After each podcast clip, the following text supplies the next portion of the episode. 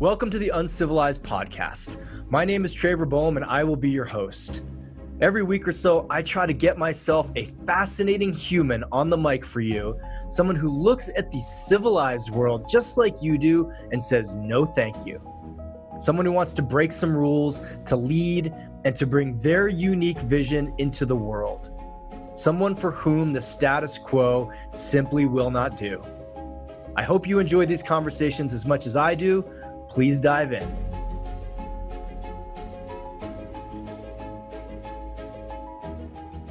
Hey, folks, welcome back to the Uncivilized Podcast. This is Trevor Boehm, your host. And today I have an episode mostly dealing with transitions. One of my big takeaways from the, the workshop I got to do with Dewey and Michael last weekend or a weekend or so ago was how many men, actually, how many people are in some sort of transition? How many people are at the tail end of some kind of initiation? How many people are finding a new chapter in their lives or new opportunities or, or whatever it may be and are struggling with that transition? Right. I think 2020 gave us all a hell of a mirror to look in with the question of, is this what I want to keep doing? Is this what I want to do with my time, with my energy, with my one precious life? Right. And now, so many people, and I'll say because this is a male dominated podcast, so many men are now facing new opportunities and new transitions and they're struggling with them. Thus, why I think this episode is really important. Whether you're in transition or not, you know people who are. And my guest is a woman named Emily Gough. And Emily actually uh, had me on her podcast a couple times. We decided to swap roles because she has such an amazing story, such an interesting story. It's, it's, amazing. It's it's a little bit tragic, but you know you're gonna get into it. It's a fascinating story. It's one of those ones that you go, no fucking way, that didn't happen. No way. No, wait, that happened too. Holy shit! This is I can't believe this. How are you still standing in front of me? Okay.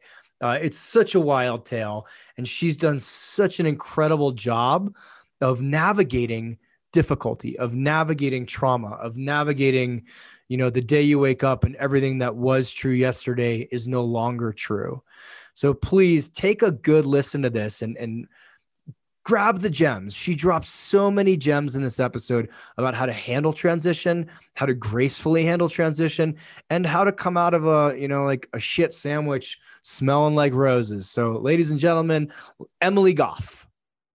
Emily Gough, welcome to the Uncivilized podcast. This is such a pleasure. We've had I've had the mic reversed, but it is truly a pleasure to have you on this end of the mic. Uh, first of all, thank you just for coming in, for giving your time. And I don't want to dive right into your story, although I'm going to dive right into your story. uh, for people who don't know who you are or what you do in the world, would you mind giving my audience your your like one minute just dirty American elevator pitch? dirty American elevator pitch. That's what I'm calling it from now on. I love it. First of all, can I just say thank you? Like this is such an honor. I've had you on my podcast two different times now, and I was just saying before we jumped on, I'm like, I just need to come to Colorado and hang out with with you and your partner and just like have a good time because we just laugh and laugh and laugh every time we talk. Like, and we're going to be an absurd podcast. It is. It is for people listening. You may want to grab some Mountain Dew and sit down. Yeah, yeah. so I am a human connection coach. That's uh, mm. ultimately what I'm calling it because human connection is at the root of everything that I do. And I, I was in a little bit more of the the business realm with that and I sort of decided that I, so many people were coming to me for more personal things, hmm. but kind of weaving business into it. What I ultimately realized was that human connection was at the root of everything. And that was what lit me up the most. And I wanted more of that. Like, I need to hmm. follow whatever is lighting me up in this in this really significant way and that sort of came about uh, during the pandemic actually that i really started to lose my sense of purpose in my business and went through kind of a dark period partly mm. because of that and i had to really pull back the layers and i'm like this is this is what i i want is to do more kind of like relationship personal type coaching and yeah. go deep with people like mm. really get to the root of what they're dealing with helping them through transitions or figuring out uh, how to navigate transitions that they might want to move towards but they don't know how to get there mm. and really examining like the the relationship that yes you have with others intimate relationships included but especially the one that starts with yourself because that's ultimately where it all starts and ends yeah. anyway. So we have to really get clear on that. Yeah. Beautiful. Would you mind sharing if you're open to it just a bit about what that was like for you? Because this is in the last year to find like when, when we used the word i was in a bit of a dark period. If you could just give some context and, and the reason i'm asking is so many of the people who follow this podcast are in transition, are about to be in transition, or are fighting an inevitable transition. And I think when they hear from other humans of this is what it was like for me, uh, it gives some relief. Would you mind sharing a bit about which is what was that like for you? I, I love that you actually phrase that as fighting an inevitable transition because I think that's ultimately when we have our darkest periods and I think that that is what can cause us the most pain is fighting it. And that's essentially actually what I was doing last year. So we'll we'll get a little bit more into my my little bit more story about how I I got here, but I'd already navigated a huge number of like very dramatic life transitions. And yeah. last year, um, I had been planning on traveling throughout the year. I had been living in Bali.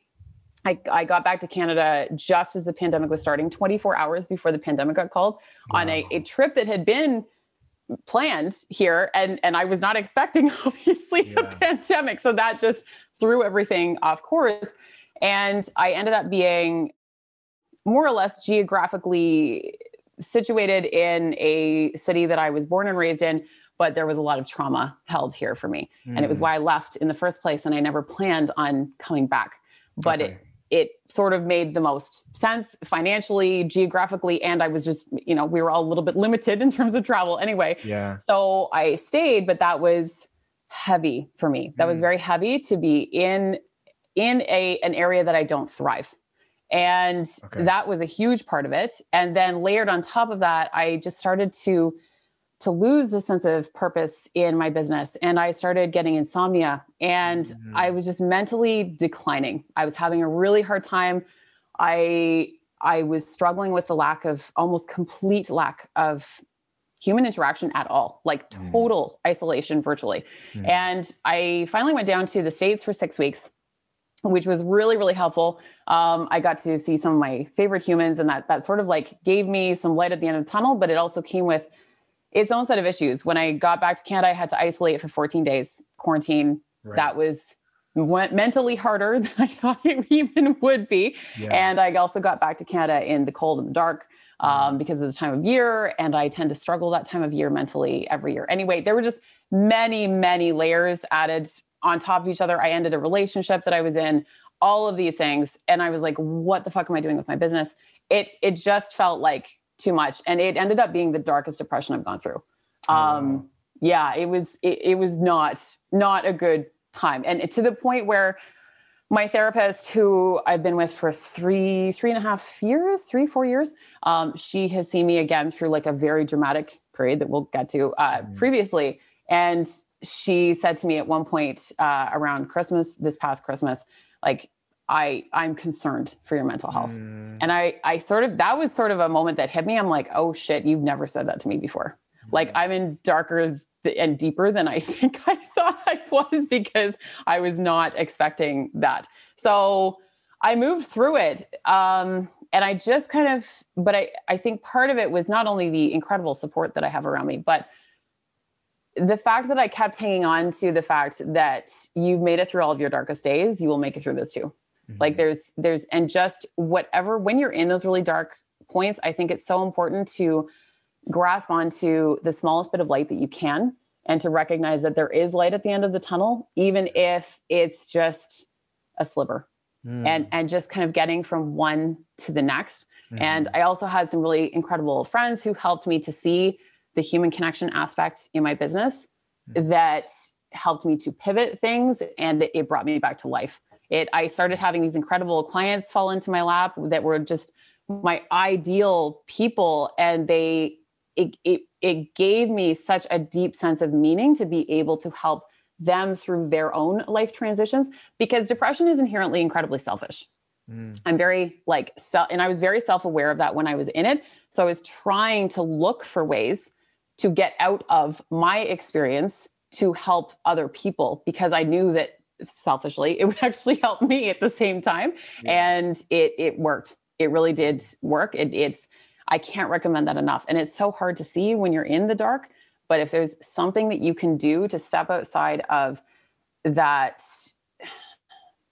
that experience that can completely envelop you if you allow it it allows you to see a different perspective and it, it gives you life it really does mm. yeah thanks for sharing that we could go down the mental health wormhole and what people think of depression and and the the conventional idea of like oh you just need to think happier thoughts and listen to a Tony Robbins CD and you'll be golden. And yet I believe there is a mix of some of it of yeah. like when I wrote my first book on divorce like you have to hunt for that left turn in your day. You have to find that one email where someone's like hey I read your thing and it really helps me and be like fuck I'm good. That's it. That's my one Hang nugget of it. nourishment for the day and it may be a couple days in between, but those will come. And I'm going to ask you a potentially loaded question. I'm going to ask you a lot of potentially loaded questions. I love when you ask me loaded questions, Trevor. Dive in. in particular, do you feel like you needed to go through that dark period in order to come out of it with a different iteration of your business? Like, did you personally need to be at that rock bottom to realize the value of connection to then dive into connection? A hundred percent. hundred percent. And and I recognized that when I was in it, because I've been at rock bottom in such deep depths before, that I have seen the power that can come from rock bottom. Mm. Where it's like you can, I, I have a, a coach who I don't think she came up with this, but she came up with this. She told me about this really beautiful concept called the fertile void. Have you ever heard of this? Mm-mm. It's basically when when everything is dark, you are actually planting seeds that mm. you can't see what they're going to grow into. And it feels like nothing is happening. It feels like everything is dead like in your you're you're in winter essentially. And spring eventually comes because it always does. It, it you to. you can feel one way and that will not be how you feel for the rest of your days. That's something else that's really important to hang on to. And when spring does come you will be able to see that all of those seeds that were being planted that you didn't even realize they were growing beneath the surface when you didn't even notice. And then they start to bloom. And then you can see what the result is from that that winter. Winter is necessary. It, it's a season that we have to go through in order to get to all of the other things. Mm. And we we sometimes need it for growth and replenishment and nourishment, even though it might not feel nourishing when we're in it. Yeah, it can feel sure. so dead, but it's actually giving you a huge a huge gift the other caveat to that that I'll say is that you can get way too comfortable being in pain and mm. then you stay mm. there. So that's something really important to note because there have been periods where I have been in deep pain and it's gotten so comfortable that it's like, do I recognize joy anymore? Mm-hmm. Like is mm-hmm. or or you feel like it's going to be taken away when it does come. It's like, yeah. ooh, is this going to last or is this is this just temporary again? Is this just a quick hit? Mm. So recognizing that difference and you may need people around you to help point that out for you too because when we're in it it's so much harder to, to see it for ourselves. We have so many blind spots when it's ourselves. But if you can surround yourself hopefully with the right people or even at least one person who can help you notice that i think there's a lot of power in that. Yeah i agree. I really agree. It it, it almost feels like there's an archetypal piece to rock bottom and it it it is the I'm gonna fumble through this that you almost have to feel like there's no way out in order to surrender fully to whatever it is and not just white knuckle your way through it. I'm like, oh, I'll get through this. There's that little bit of hope. I'm just gonna keep focusing on the hope. This will all get better. And I feel like you miss some of the lessons. And there's such an interesting view from rock bottom. One, you get to look up. Two, I'd say look left and look right because there are gems down there that you almost, I feel like you have to get that low to find. And that's a unique perspective that isn't really talked about much in the West. And I'm not celebrating people who have really who have challenges. I get how hard it is. And yet there almost feels like a flip side of like, hey, there's some lessons down here that you can grasp and you actually don't want to miss because then you may have to come back down here. Seriously. And, right? And, if that's not motivation, I don't know what is. So like, right. okay, if I'm if I'm getting out of here, I'm staying out of here. yeah. And, and and Christina Rasmussen has this really interesting concept with grief, talking about that like you're in a waiting room and you're stuck in this waiting room. But the challenge is a lot of times people get so comfortable in the waiting room that they won't leave it yeah. And that becomes the reality. So I really appreciate you saying too that it's not addicting. The pain isn't addictive, but I've talked to guys who go, well, if I'm not in pain, where am I going to get my inspiration? Or what am mm-hmm. I going to draw fuel from? If I stop hating my ex wife, how am I going to keep building my company? I'm like, well, you know, we we can create hopefully a different mission for you. Like, yeah. like pain is a great fuel source, but it burns so hot like it'll blow your engine if that's the only thing you're using. And can we dive into a little bit of the story? Because I remember when we were first talking, I was like, nope, that's not possible. Nope, that's you, you're making this shit up. No, like, okay, okay, okay, hold on. All right, okay, all right. Yeah, would you mind giving us or the audience a little bit of insight into this big transition that you went through? Well, and I just have to say, I it's I wish that I, I, could have aired the, the video of that portion of us recording because your face was like way better than the audio of it. Like your face was hysterical.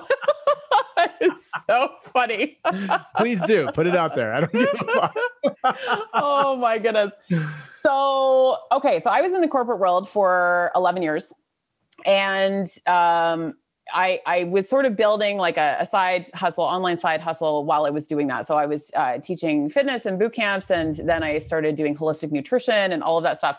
And I, with, uh, I was also in simultaneously to that, I was also in a nine year relationship. And I was really encouraged to end up leaving my full time corporate job while in that relationship, which I am always so thankful for because I don't know if I ever would have had the courage to have done that on my own. Mm. Um, I think that that it's really powerful to have someone there who's actually giving you the full support and that you feel that you can depend on. So no matter what else happened with him, I, I give him a lot of credit for that because um, he was very very supportive. I don't know that looking back now, when you hear the rest of the story, some of the motivations may have been slightly malicious, but I do still give him credit for that. So okay. I, I left my corporate job. I was still in the relationship. Um, was working uh, online for about six months then, online full time. And uh, Christmas Eve of 2018, um, so I'd left my job six months earlier. Christmas Eve 2018, we get a knock on the door of our house. And it is his previous girlfriend to inform me that he's been having an affair with her off and on for our entire nine years together. Mm. And then you, did you both answer the door or was it just you? So she had sent me, she had been stalking me online. And I didn't realize that it, I, I kind of knew that she was keeping an eye on me online and I couldn't mm. understand why because I was being told all kinds of stories. But she had sent me um, a DM the night before from a fake account mm. and sent me screenshots. This was the first time she'd ever done this. Sent me screenshots of conversations um, between them. Some of them were about me. Uh, they had like derogatory nicknames for me. Like it, it was very clear like what was going on from these screenshots. So he and I had spent 24 hours unpacking this, and I was still being lied to, and things are being denied, and all those mm-hmm. things.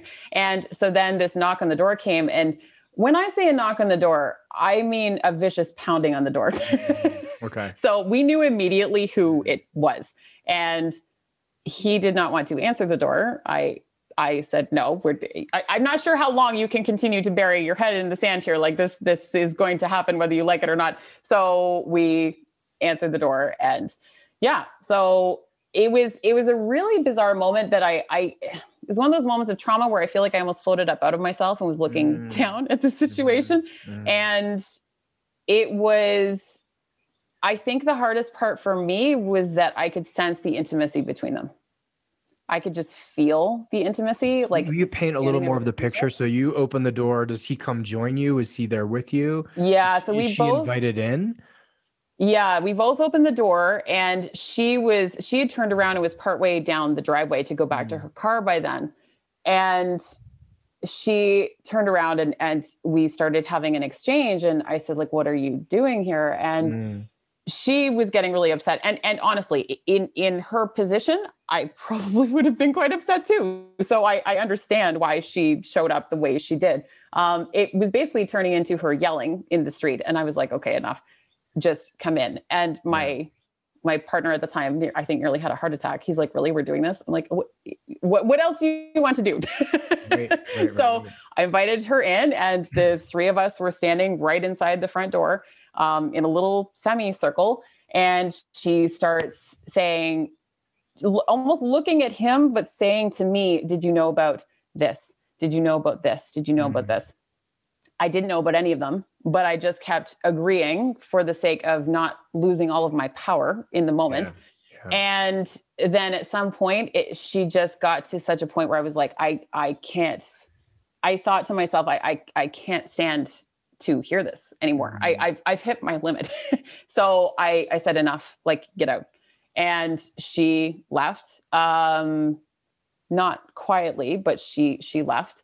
And then I I was shockingly calm throughout this. And I used to have a temper years and years ago. I had a temper and I had already calmed significantly over the years.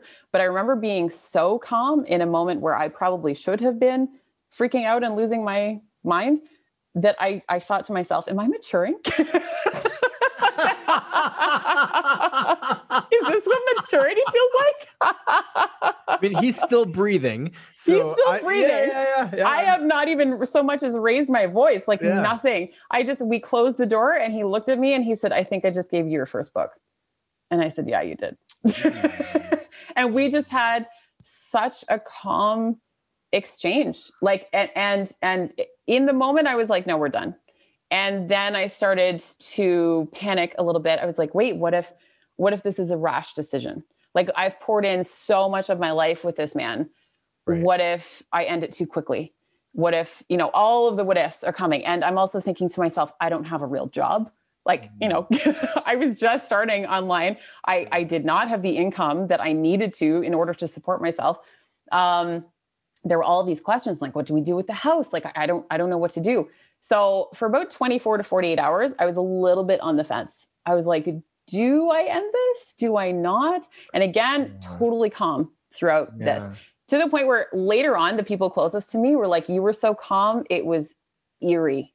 Like, we were actually like, Who is this person who is mm. just non reactive almost?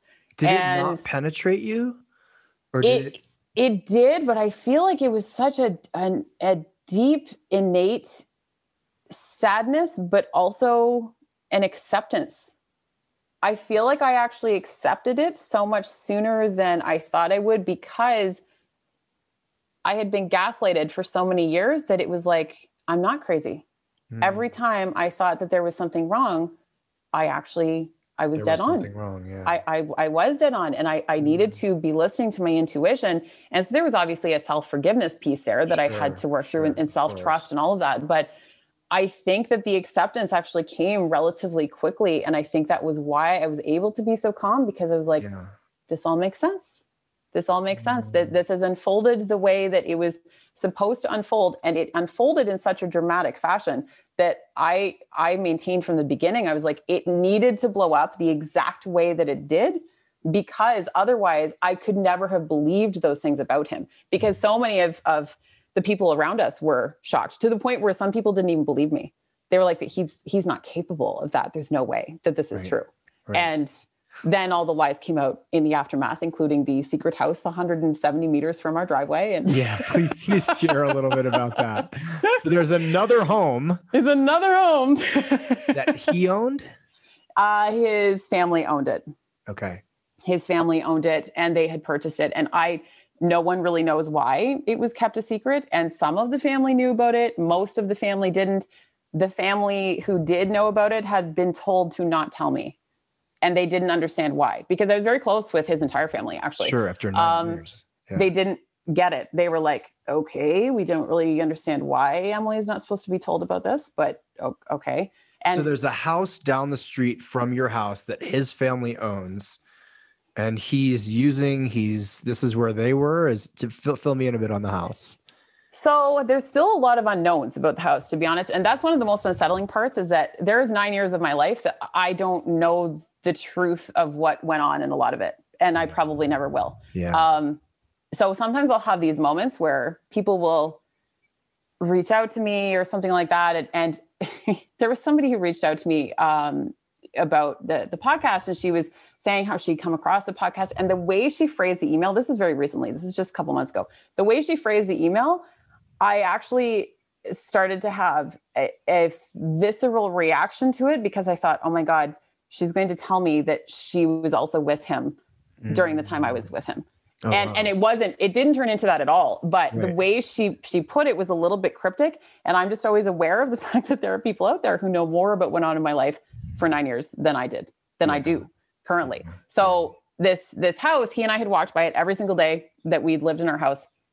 And we noticed when it had been purchased and we started having conversations about the the renovations that were going on because we we were both very handy and it turned Yeah. out later that he had been the one doing the renovations oh my god this is this is why i said it's like it's straight out of a movie it's it's Right? unreal it's unreal it it just eh, yeah the, the day i found out about about the house because the other girlfriend had sent me an email and just said something about a house on she gave the the name of the street Mhm. and i kept asking about it and he wouldn't give me any Mhm. details so Mhm. i had to do some detective work and dig myself Mhm. Mhm. and it took me a couple months and then i Mhm. figured out which house and i'm like are you are you kidding are you kidding it's this close oh it's bonkers, right? Like we always hear about we hear about like the guy who has the second family in Ohio. And it's like, Yeah. oh, he just he traveled a lot, but he's got like another wife and another set of kids. And I'm I'm always so curious of how does someone do this? Like I- on every level, Emily. Like logistically, what do you like? I'm so fucking busy. I could I I have barely enough time for my own exhausting right Right, I like, know. I'm like, cell phones like and, and i don't want to do it but i really want to see the whole schematics laid out just to be like oh this is how you have a second family and not lose your fucking mind every 15 minutes wondering are you guys going to run into each other in the supermarket are you like yeah. how do you keep that stuff separate uh especially that close wild. like in a situation like this it's kind of bizarre. And and you know i, I won't um I, I won't i won't speak much ab- about him. I i, I Sure, usually sure. only speak about like my own experience. But i will say that he was suffering mentally. Like Hmm. I, I could see it in him. And i mean before i found out about this Mhm. he he was having a, a tough time. And and i was trying to support him. And i couldn't understand exactly why he would give me reasons related to work and stuff like that but it just seemed deeper than that. And i i couldn't i couldn't get through to him to support him the way i wanted to. And things just made a lot more sense afterwards. I'm like yeah i i, I would probably be a Yeah. mental disaster if i was trying to juggle these different things. And then nine years of lies too. Like you can't start to undo that. It's it, once once you tell one lie and then another lie and then another lie they just keep compounding you can't come back from that Right. I I I don't want to have compassion for him, and I have a little bit of compassion just for the scenario that he had to live in for that much time. He's not the victim here, and so I want to be very clear about that. But yet, that that sounds like just a shitty existence. And and what is the root that creates that and allows it? Right, like in him, of why is this okay with you? What what happened to you, or what is your background that says, okay, I know what I'll do. And the the challenging part, I was gonna say the fucked up part, but I didn't want to, but now I said it, is that I talk to people every week who have scenarios like this. Right. I talked to a woman two weeks ago who was really, really, she didn't know what to do in her marriage. And her husband was trying to support her. And what was really going on is she had broken up with a boyfriend that he didn't know about. And so she had gotten left by a boyfriend. So she's super depressed and super emotional. And her poor husband's trying to support her. And I was like, fuck, why do we do this to ourselves? Emily, why do we do this to ourselves? Let me just throw another loaded question at you. oh, Why do we as humans create these? Is is it like we have to patchwork our needs?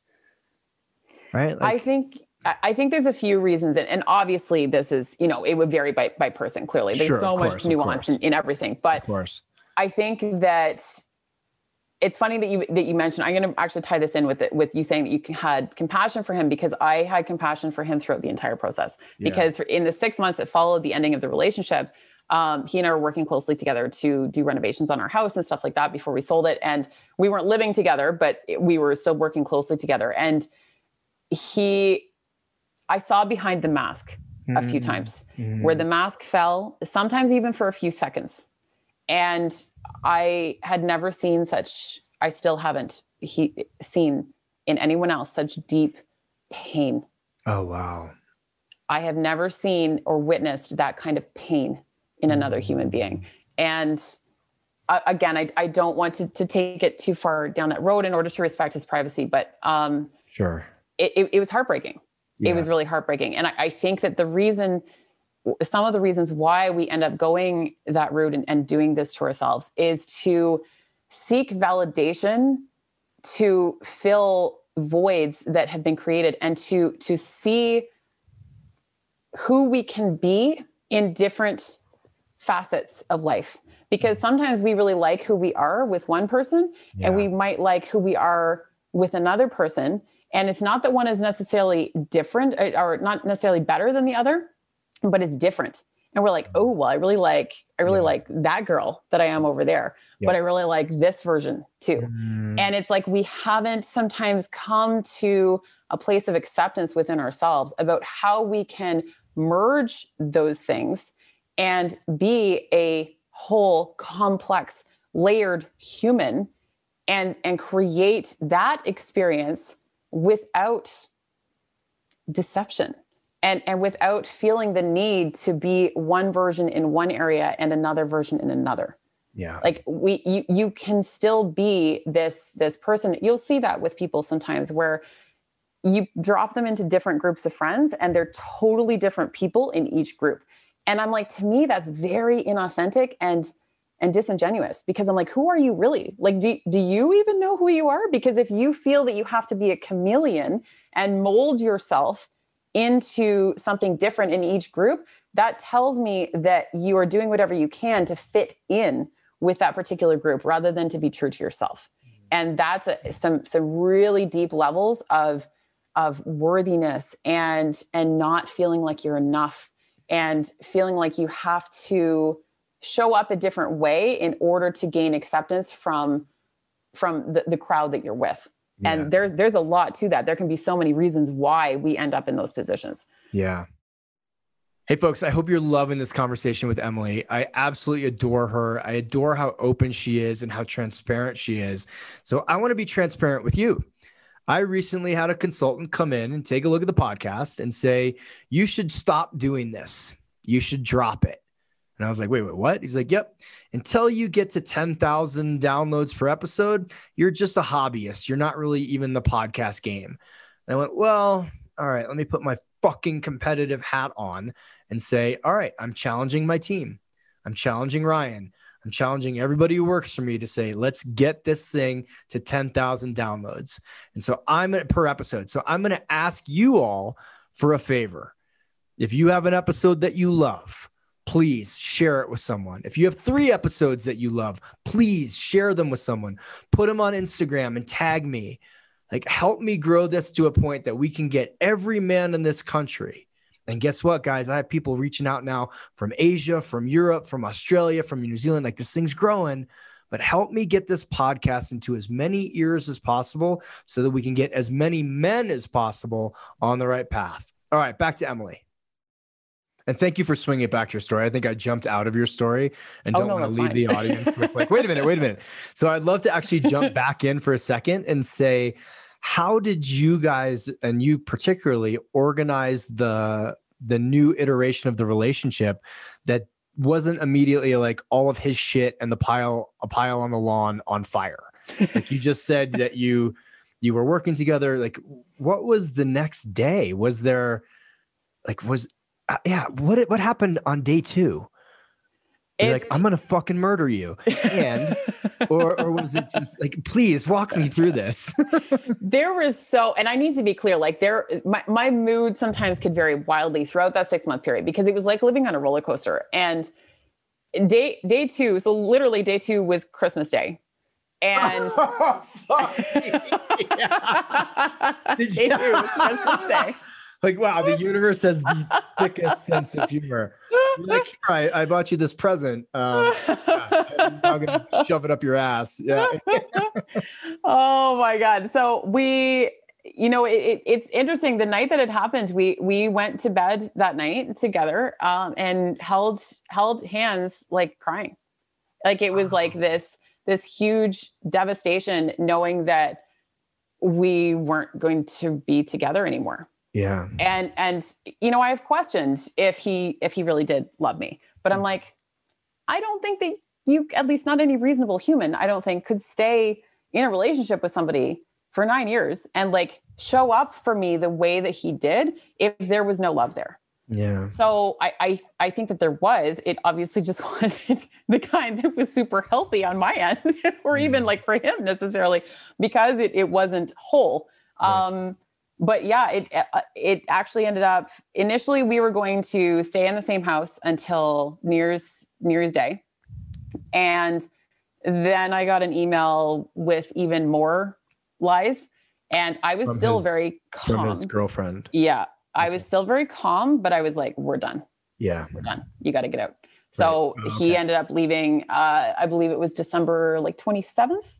I Hmm. think yeah, it was the day after Boxing Day. So it, it was. But again, I, I have to. it's funny. We came to my mom's house on Christmas Day, and she essentially held like a couples therapy session with the two of us on the couch. Literally, he she was asking questions and and trying to figure this out. And then at one point, I fell asleep because I basically hadn't slept for two days.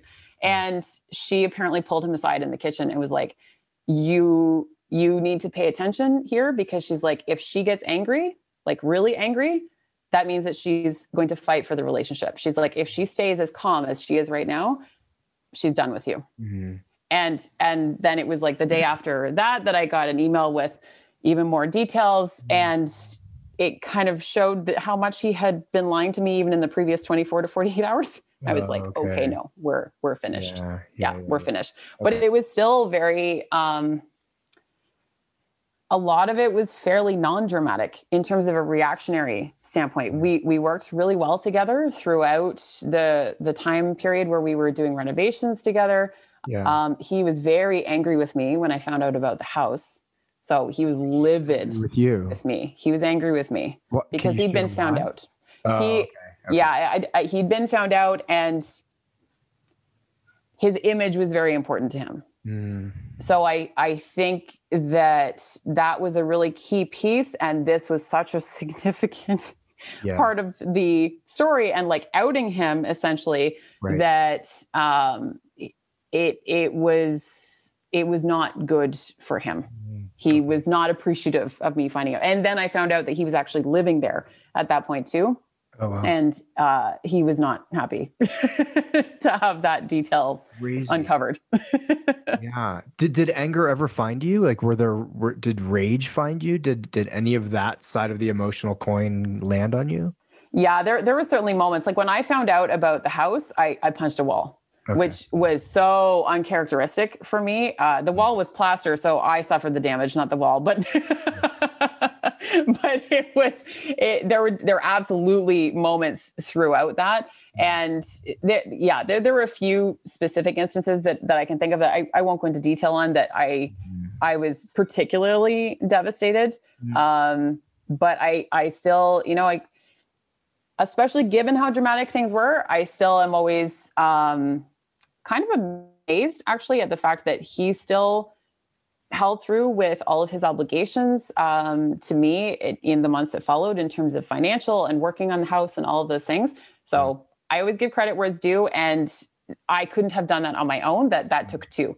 So Yeah. he he showed up for that when he needed to, and I think that's why we were able to get through that six months. And as torturous of the as those six months felt to me, they gave me such a deeper insight into him, into the relationship, and into the human experience Mm. that it it was a powerful shift. And I don't think I would be who I am today if I had not had those six months to learn and and grow in in in I I is there a better word for pain? like incredibly painful ways. But it, it, it just took it to whole new levels that I could not have achieved otherwise. It's like you're in a pressure cooker of pain at that point. It's so condensed and and I think that's just the right word. It's condensed. Yeah. The lessons, it's like a P and my divorce was like a PhD. Like literally a year of like, oh my God, I've learned more in this year than I have in the last 40. Did you ever get what you believe to be like was there a breakdown on his part where he's like, okay, here's just the whole story. Here's here's the deal. Nothing, huh? No. He would eh, he would always answer questions. When i had questions he would answer them. But sometimes i would find out afterwards that the answers he'd given me weren't mm. even truthful. Mm. So yeah it's i i think that he i think that sometimes he didn't even know what the truth was mm. at certain points because he had been lying for so long that i think he had actually convinced himself of his own lies in some instances oh, wow. yeah. Yeah i remember someone telling me you have to get because this is right after my ex-wife left you have to get comfortable with the fact that you may only get 50% of the truth three years from now. So stop trying to figure it out. Stop asking her questions. Stop digging. Just like that's your goal 50% three years. And it was a bit of relief. And there were moments obviously the like the what ifs the what whys the i just need to know. I need to have, have something to hang my hat on. Would you mind sharing a bit particularly around the subject of betrayal. Of it, I've always just said like betrayal is its own journey. People get broken up with, and then you have to go on the journey of heartbreak. But if betrayal is in there, it's like this extra knife in the back. It's this extra shitty flavor. It's this extra path you have to walk. How did you navigate the fact that I mean, nine years is how old were you at the time? Uh, thirty-one. Okay, yeah, 31. So like 30% of your life. Yeah. And a good chunk of your adult life. So even if it was like, hey, I'm there's no house, there's no other girlfriend, there's no other weird shit, but like I'm I'm moving to India and becoming something, you'd like there's a whole process that you have to go through. How did you manage and deal with p- betrayal specifically? Oh, it's such a big question. Um you know, in this case, because I know a lot of people deal with uh, the betrayal that involves infidelity, I'll, I'll just use that as an example, but there are so many different forms of, of betrayal, including self betrayal when we abandon ourselves, essentially, too, which there was a huge element of that for me, too. Um, but in, in terms of infidelity, you know, in some ways, I, I think he made it easy for me because he was unfaithful from day one. Mm. Whereas I think a lot of people, and this is the more typical experience, will you know that maybe they were someone for 10 years and they find out that somebody was having an affair for two years then they start to question themselves even more because it's like okay right. where did i go wrong when he started cheating or when she started cheating mm-hmm. and in my case because it was from day one i'm like well i was just showing up the best I could, and right, right, nothing right. clearly was going to change with that. So it, I, I, really think he actually made it very simple for me in a lot of ways. But there's still all kinds of questions that come up, of course, around like, am i enough? And and uh, worthiness like again like all of these issues. And i also really love that you mentioned to stop questioning at some point because i went through that as well where i actively made a decision at some point i'm done looking. Like i you have to accept that you will not know the full truth and otherwise you are just going to continue to twist the knife in your own heart over and over again. You're never going to be able to move past it. And when it comes to betrayal you have to start to learn to trust yourself again and to mm-hmm. build that self trust in whole new ways because that doesn't mean that you can never trust another human. It just has to mean that you know that that you've got you at the end of the day. No matter what else goes on in the world, no matter what else happens to you, you have things covered and you can hold it down. And when you go through these rock bottom moments, you you learn so much at, at rock bottom you start to figure that out and and what i ended up doing was uh, once we once we sold the house i took off to travel um, i also ended my business in terms of doing fitness and nutrition because again i sort of went through this transitionary period where i'm like this is not filling me up this is not fulfilling me I, I don't I don't give a shit what people eat. I mean I do, but I'm like I can't just talk about this all day. Like there's more important yeah. things happening yeah. in the world. And vegetables. So, now tell me about your soul. Right. Yeah. And that, now tell me about you. So yeah. I started like teaching people how to tell their story and share it like through mm. things like podcasting and, and stuff like that. And I loved that. But it also was very scary because I was then meeting a new version of myself with that. And I picked the farthest corner of the globe that I could go where I knew no one, all by myself with a single suitcase. I sold everything I owned. And I I did that too. And I also ended all kinds of relationships here in Canada because I was like, these are not fulfilling me anymore. You are not part of my new life. Um, I very intentionally burned a lot of bridges. Mm. And I did it because I I was severing myself from the old version of me compared to the new version of me. And I didn't there was also a degree of it initially that was a little bit of an insurance policy to make sure that I would not want to go back to him. I never really hit the point of like feeling that super deeply anyway, mm-hmm. but I was worried that just in case I did, I'm like, I'm laying the groundwork to make sure I mm-hmm. can't go back. Like burn the boats. There's no route back to where I came from, and I am not returning. And then when I, um, I think when when you travel, especially, there's a huge element of that where things are always going to go wrong, always. And you have to learn very quickly that you have to figure it out. Yeah. There's things like entrepreneurship, you know, it, that that's a, a, an expansive resilience builder right there. When things go wrong, there's nobody else to take care of it for you. Yep.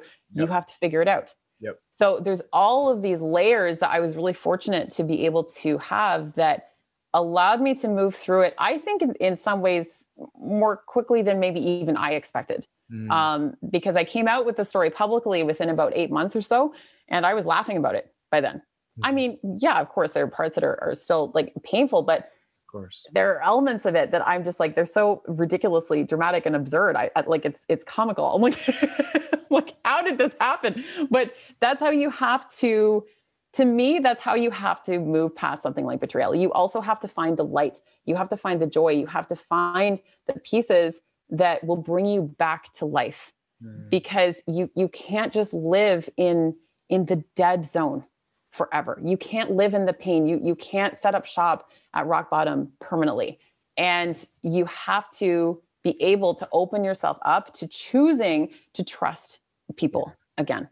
Yeah. And people who trust it's actually been shown scientifically that they live longer by several years on average. You need to be able to trust, and it's an active choice. Sometimes, if I can feel myself maybe, you know, questioning, okay, like this, all, all these like anxieties will and or insecurities will come up in my head, and I'm like, okay, who is that version of me, and where are those stories originating from?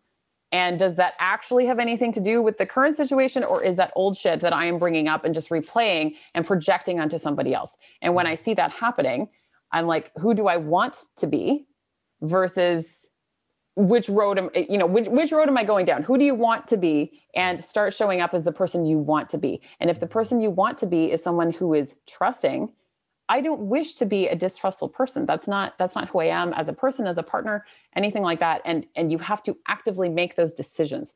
I'm not saying it's easy, but if you want to be able to move past betrayal, you can't hold everyone else in your life hostage for the mistakes of others. That's massive. Just let that drop for a second. Um, that's a beautiful explanation. It's it sounds like what you went through an initiation. Period. No matter what.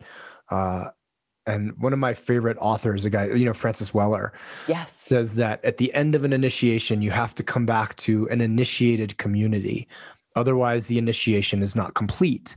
And so, what I heard and like, oh, I, I burned bridges, I got rid of people, is I can't come back to you as a community, my old community, after going through this initiation. I have to find a new community of initiated people. And I think that's really helpful just for people to hear that when you go through something like this, you will lose friends, you will lose family members, you will lose your community, and hear that you will also find a new one. It may take some time, it may take some digging, it may take some discomfort, but it's so important because I think one of the big challenges for people facing that. Remember, the ine- inevitable initiation is, but what about this group? What about my friends? I can't quit drinking because then who am I? What about them? What, what are they going to think? Uh, and yet you're right. It's this almost like you're on a conveyor belt. Like, well, you're going. Uh, and, and a lot of people can't come with you, and that's okay because there will be some other people to the to be there at the end. Um, how do you, Emily? How do you feel like this has opened you up into the the topic? I know it's a huge topic, but of depth, of like actually getting people below the surface of getting below the to-do list to getting into their hearts and into their souls was was part of that initiation for you seeing that in other people or feeling it in yourself? Can you walk us through a bit of how you came out the other side in relationship to depth? Oh what a question. That question has depth. Um why thank you. That you know, sometimes I, I think you and I talked about this on on my podcast about um, you know a lot of the pop psychology bullshit that floats around Instagram and stuff. But, but sometimes I'll I'll see something related to the fact that it can get to a point where it can almost be hard to be angry with people because you understand them. Like you mm. understand why they're showing up the way that they are. And mm-hmm. I think that was a huge part of why I was also able to remain so calm. Not that I was even actively trying to necessarily, but I think that was why I was so calm in the aftermath of what happened because I was seeing things unfold in real time and I was seeing behind the curtain in ways that I had never seen before. And it gave me understanding into the depth of the human experience that it was like seeing puzzle pieces all fit together. I'm like, oh, that makes sense. Mm-hmm. Because of, and, and I, I think that a huge piece of depth is living life in the gray area mm-hmm. and having compassion. I think that those are the two biggest things that I, I can offer people because when you approach things with a lens of compassion, it gives you an entirely different perspective on the world. Completely, completely different. Anytime you are upset with someone, you're angry with somebody, you're feeling betrayed, you you have to take a look at when, when we're pointing a finger at somebody else, is that saying, but you point a finger at somebody else, there's three more pointing back at you. And it's all about taking personal ownership and responsibility. Because even though I, I was technically the quote unquote victim in that particular um, relationship by societal standards, I don't view myself that way. I never viewed myself that way. And I was like, how how do I need to own my role in that? Well, I spent years ignoring my intuition. I spent years putting him in the relationship first, and maintaining the relationship was so much more important than showing up as a whole, complete human on my own. And there, there were so many layers. I mean, I could go on all day about the number of things that I could have done differently I can't control his actions. Nobody can. Nobody's saying that what he did was right. But there were things that I could have done differently and ways I could have showed up differently for myself too. And I mm-hmm. think that that that ownership piece is is another big part of it. Like understanding that the world is not black and white. You cannot live it in these really rigid, polarizing ways that has become the norm lately. Right. And we have to understand nuance and complexity that comes with being human.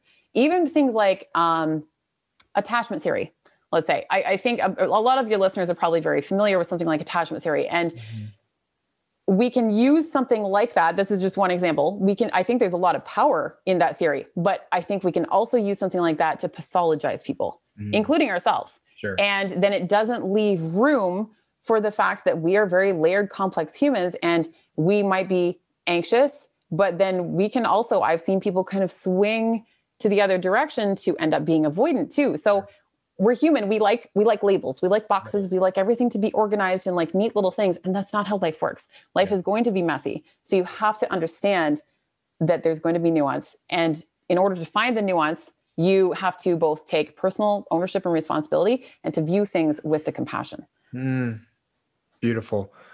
It's that's uh, a thousand years of spiritual teaching and a, a five minute explanation that usually only comes, I found, after landing face first on rock bottom. Right. And and compassionately working yourself through it.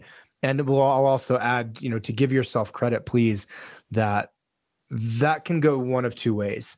It can go to where you are now, and it can also go a whole hellacious other way of of addiction and blame and anger and, and violence and whatever you know self-violence and, and all the things so I, I, hope you do give yourself credit Oh, thank you. But yeah, you and I have both seen what can happen on the other side. Yeah. And it's, this is why you and I do the work that we do is, is right. to help people move in in the other path. Yeah. yeah. And it's it's not easy, but it's so much more like my nervous system relaxed the day I realized nuance existed. I was like, oh, wait a minute. This is complex as fuck. And it will always be. And thank God it is. And it feels like we as a culture have almost been initiated through last year into the understanding that the binary is no longer it you're not just republican or democrat you're not just red or blue you're not just pro or con it's wow there's this whole experience of allowance of I can take a little bit of this and a little bit of that and a little bit of this and a little bit of that. And we all do it anyway. It's just not what's popular on on social media and other channels. And, th- and thank you so much for your time and for sharing so openly your story. For people who want to get more of you or want to work with you specifically, who are going through something similar, where can people find you right now? Yeah, for sure. So Instagram is the best place to find me. I'm over at Emily Gough Coach. Um, you can also. Would you mind spelling at, that for people, please? Yes. So Emily is E M I L Y. Gough is like cough with a G, so G O U G H, and then Coach, obviously. So Emily Gough Coach. Um, I am also over at the Room to Grow podcast, where you can find. Uh, I, probably by the time this is published, both of our episodes will be published over there. And Beautiful. your first one with me in particular, uh, people have just. It's one of my favorite episodes I've ever done. Out of almost 300 episodes. It's one of my favorites. Wow. So everyone Thank can you. go listen to that one. And uh, over at Emily Gough Coaching as well. So yeah, those are usually the, the best places to, to find me and connect with me. Beautiful. Truly, thank you again for coming on, for sharing your story. I know this is going to help. I know oh, this is going to land with a lot of people and, and people will walk away with a ton of insight. So thank you so much. It's an honor, Traver. Thank you. This is Traver Boehm signing off on another episode of the Uncivilized Podcast. If you enjoyed this, please give us a share, give us a five star rating on iTunes, and if you're interested in getting a hold of my book, Man Uncivilized, whether you're a man or a woman, please go to www.manuncivilized.com forward slash the book and get reading.